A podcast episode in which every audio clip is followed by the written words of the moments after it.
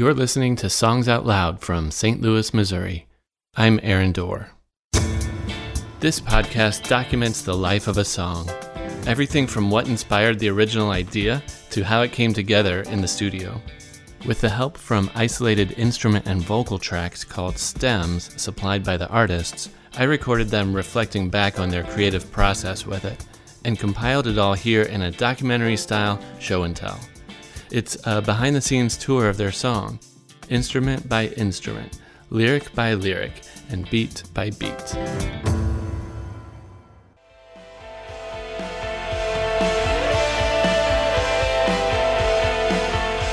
I sort of wrote this to, get my power back in a time when I was feeling hurt, to, reframe the situation how I wanted it, to hype myself up, and almost to cast a little bit of a spell.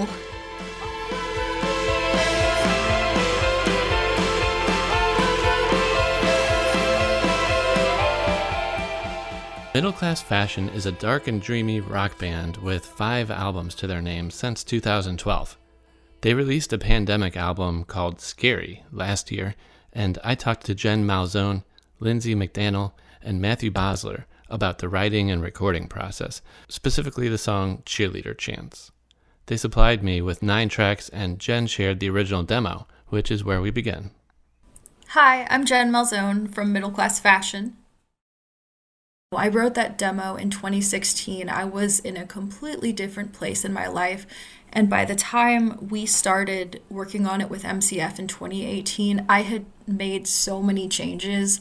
It was kind of that was my last messy journey into drunken songwriting and making myself the victim and blaming others. And after that, I kind of started therapy and decided I was going to stop drinking alcohol because it was creating so much chaos. And so when I brought it to MCF and I sang it, I felt like I was singing about somebody else, or I was acting in a role, but I didn't have to feel as vulnerable because I wasn't that person anymore. It was after a breakup where I basically got dumped, and I completely deserved to be dumped. But when that happens and you're raw and you're hurt and you're kind of embarrassed, it's hard to process that and accept the things that you don't want to accept. You treat me like a typical girl. Now, baby, the secret's out. You're breaking everything in the world. You hear it, it's falling down. I wanted the first vocal to start out just on its own instead of being doubled, to sound more vulnerable, and then to really have the vocals build throughout the song so it gets bigger and it gets stronger. You reach out, you bruise my face. I'm gonna stay out late.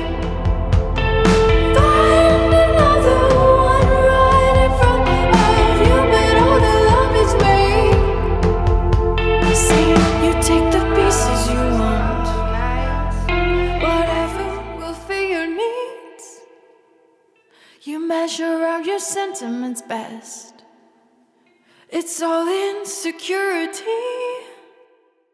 It's easier to put the blame on the other person and be angry rather than saying, wow, I really have some stuff about myself I need to work on.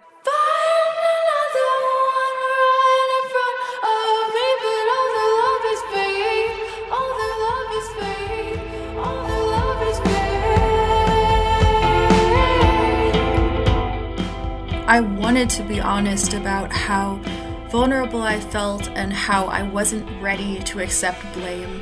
I needed to put it on the other person because I was just so hurt, and it's easier to be really mad or try to take power instead of sitting with your feelings and seeing what you did wrong. So I don't know, if somebody going through that could listen to this song and connect in that way, I would be glad.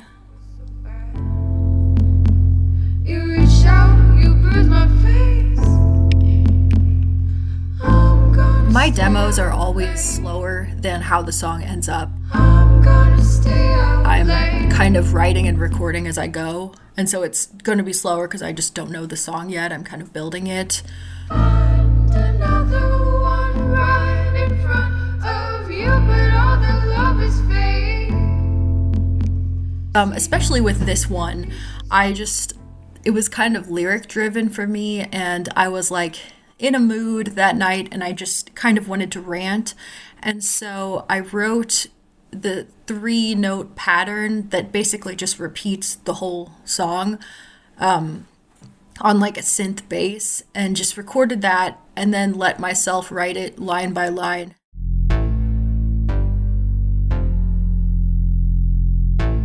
So yeah, that was the easiest way to get out what I wanted. Usually I love pop structure.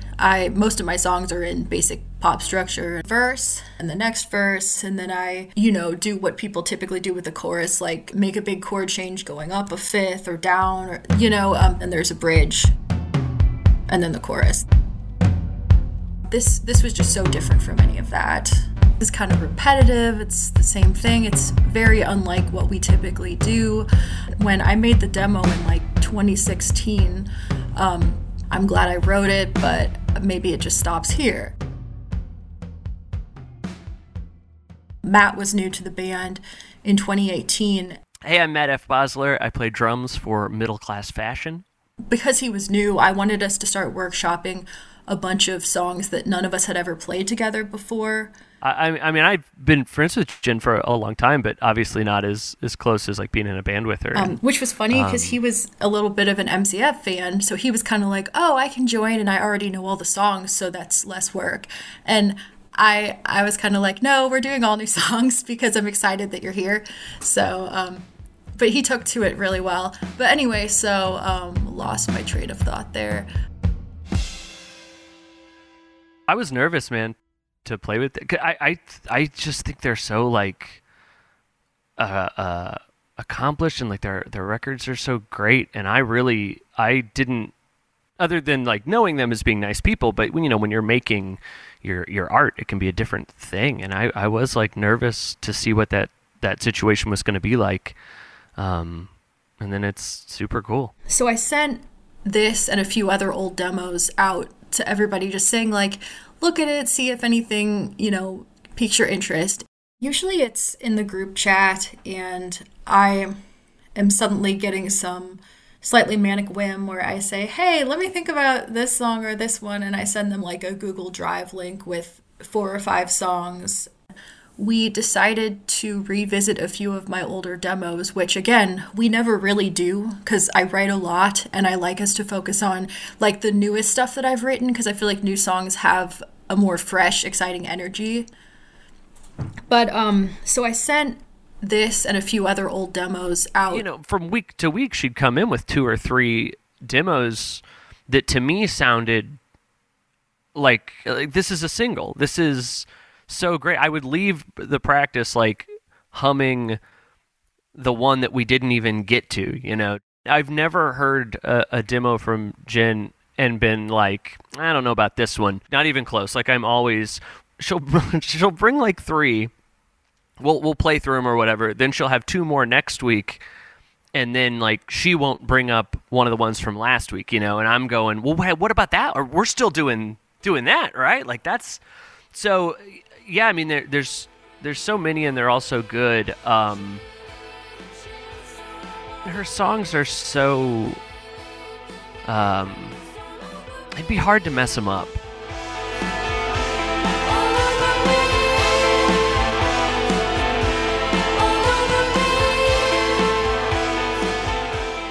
Every now and then I'll write a harmony part on the demo that I think is maybe an important part of the song, but most of the time Lindsay and really everybody in the band will just listen and come up with their own part. And I wanted to add in some of Lindsay's like vocal parts and have her almost like samples and then scatter them throughout the song.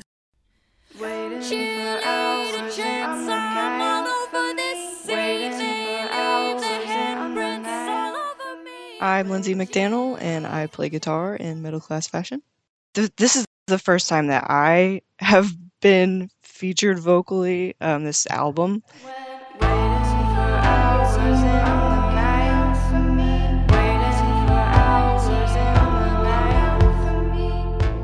Jen said she had come up with this idea of these counter melodies sprinkled throughout.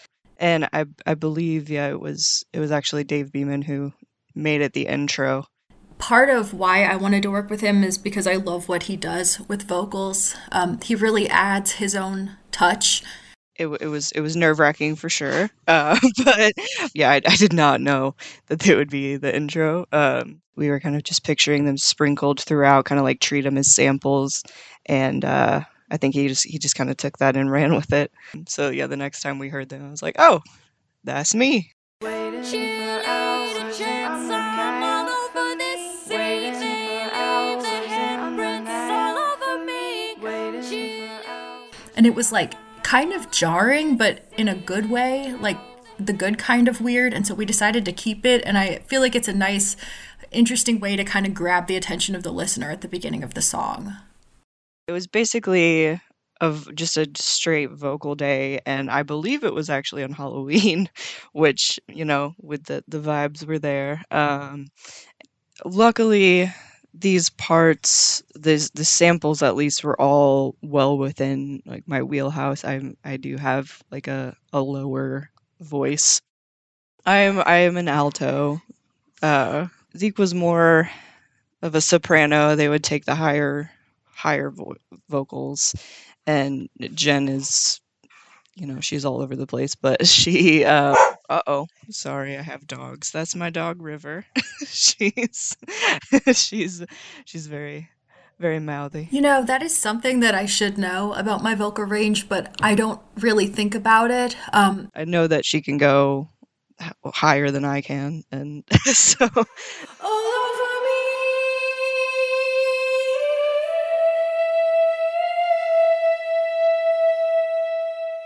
If something starts to feel too high, I just kind of creep into that falsetto.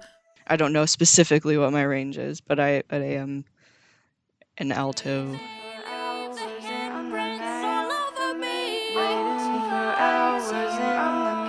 So yeah, with those, you know, the waiting for hours in the night, that was pretty low, and that one was one of the easier. But the when all eyes are on us, that one was a little higher, so I did have a little bit of trouble with that. I practiced these parts a lot more.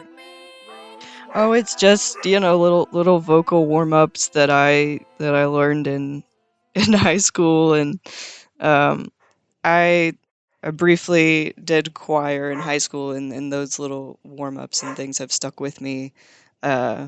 So I'm thankful that I did at least do a little bit of that.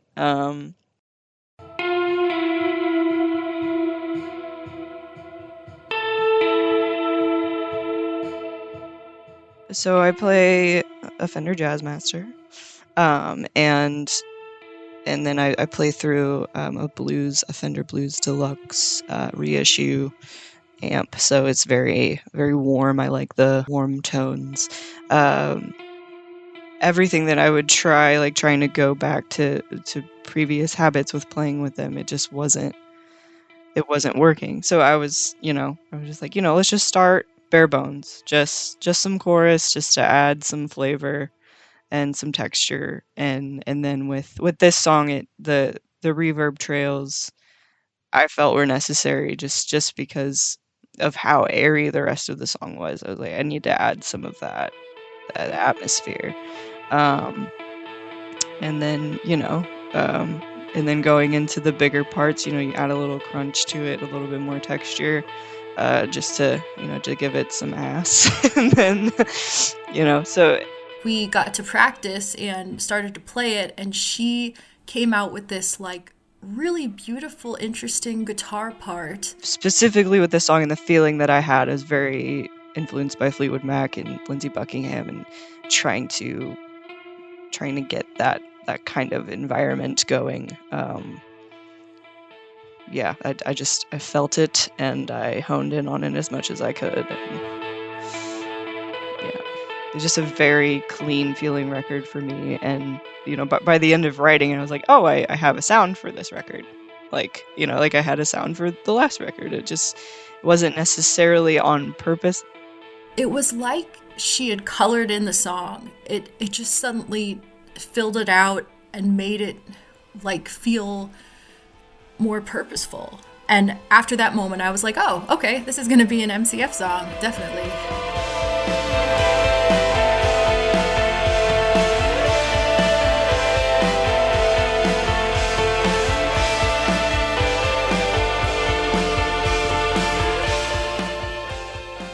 I just use a little bit of some chorus and some reverb, and then obviously when the song got bigger, you add some distortion to it. But I have a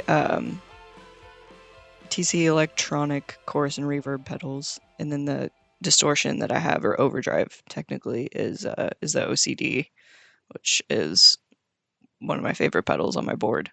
It's very versatile. You can get really, really tight, crisp tones out of it, but also it can be, kind of slobby, borderline fuzzy, which I did want to tap into with this song.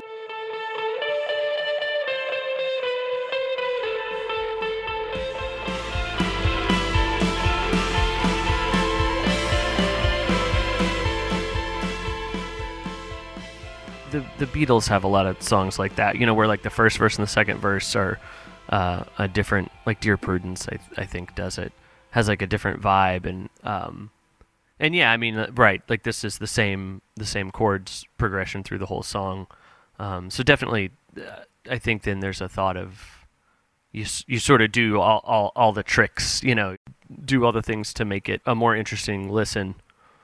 I do think maybe the constant quarter note snare and kick at the end is excessive, but it's fun. It's such a big point in the song. It's the turning point. It's it's where things just go haywire, or start to go haywire. So, but Zeke comes in actually. So Zeke was not in the band when in 2018 when we started arranging this. It was the four of us, and I couldn't really do synth because I was being the bass player. And so Brad tried to make his guitar be more synth-like, to sort of fill that in. So when Zeke came back with us to record, he decided to take a different approach and go with that organ, almost like this creepy goth, almost like strings when it's in the mix.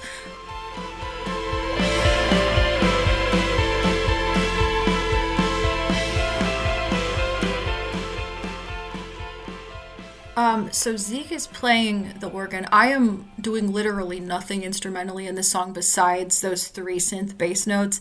I kind of liked it that way, where I'm just holding down the most basic root notes, but then my bandmates can flourish and do everything they want to do and have all this creative freedom without me getting in the way.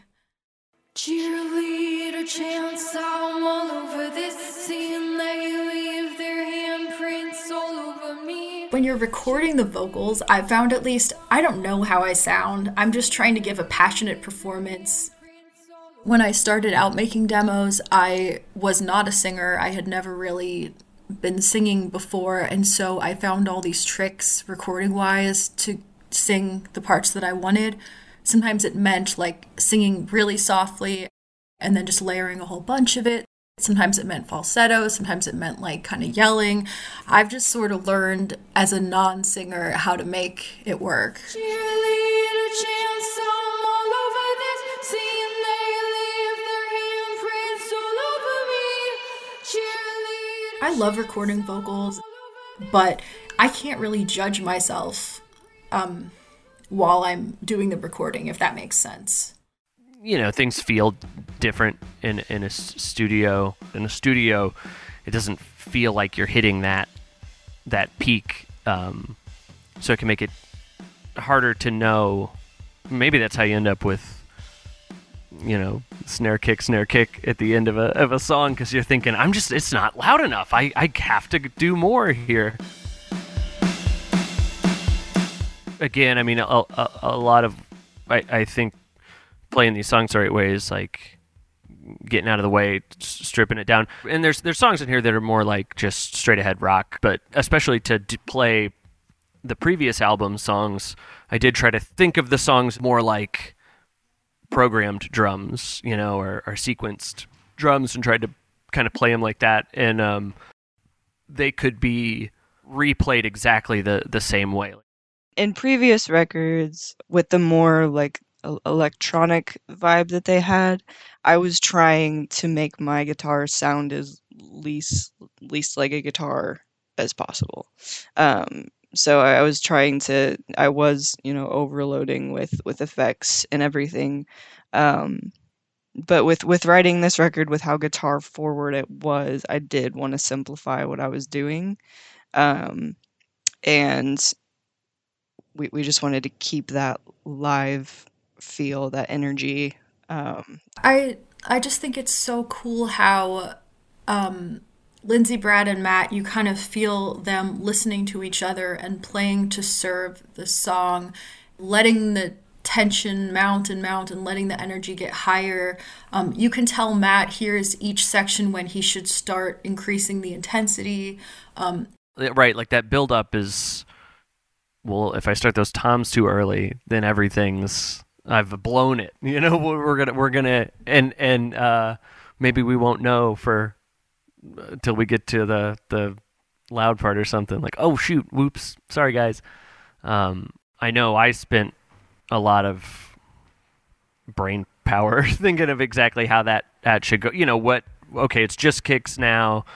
Now we add the toms, and now it's toms with one snare, and getting that, you know, ending up where you're close enough to then hit like those the three snares and have it make sense. It's so hard trying to talk about our process because, again, I feel like the four of us are just so connected, so on the same page, that this isn't something we really talk about barely at all. I know it's such a cliche to say they brought the song alive, but I mean, it just feels like magic playing with these people. You can hear how Brad kind of anchors the part that Lindsey has, where he adds in this sort of rhythmic part that keeps her kind of centered. And then once she has built so much, he kind of plays on top of it to like this higher pitched, almost solo part that raises the energy, and we're all just raising it higher and higher. I feel like this could have been such a boring song because it's so repetitive, but instead it's the complete opposite. It's such a fun record to play. I can't wait to play it out, you know, once that happens. Now let's hear the complete finished song, Cheerleader Chants.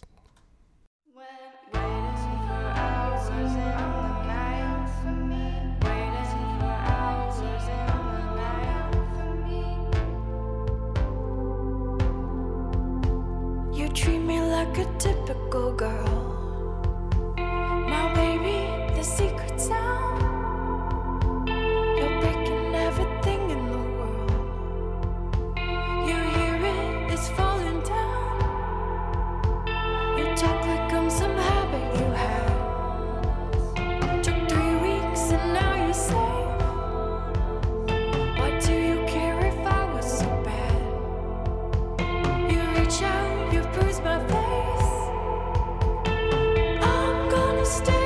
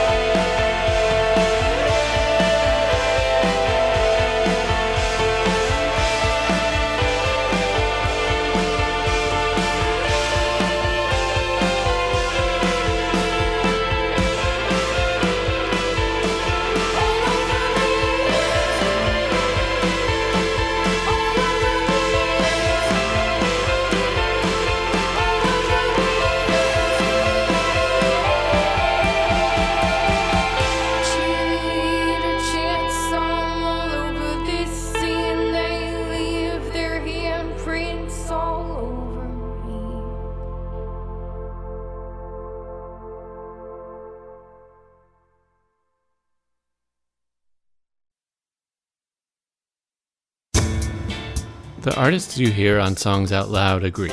Your digital music and merchandise purchases from their websites or even places like Bandcamp are among the most direct ways you can support them.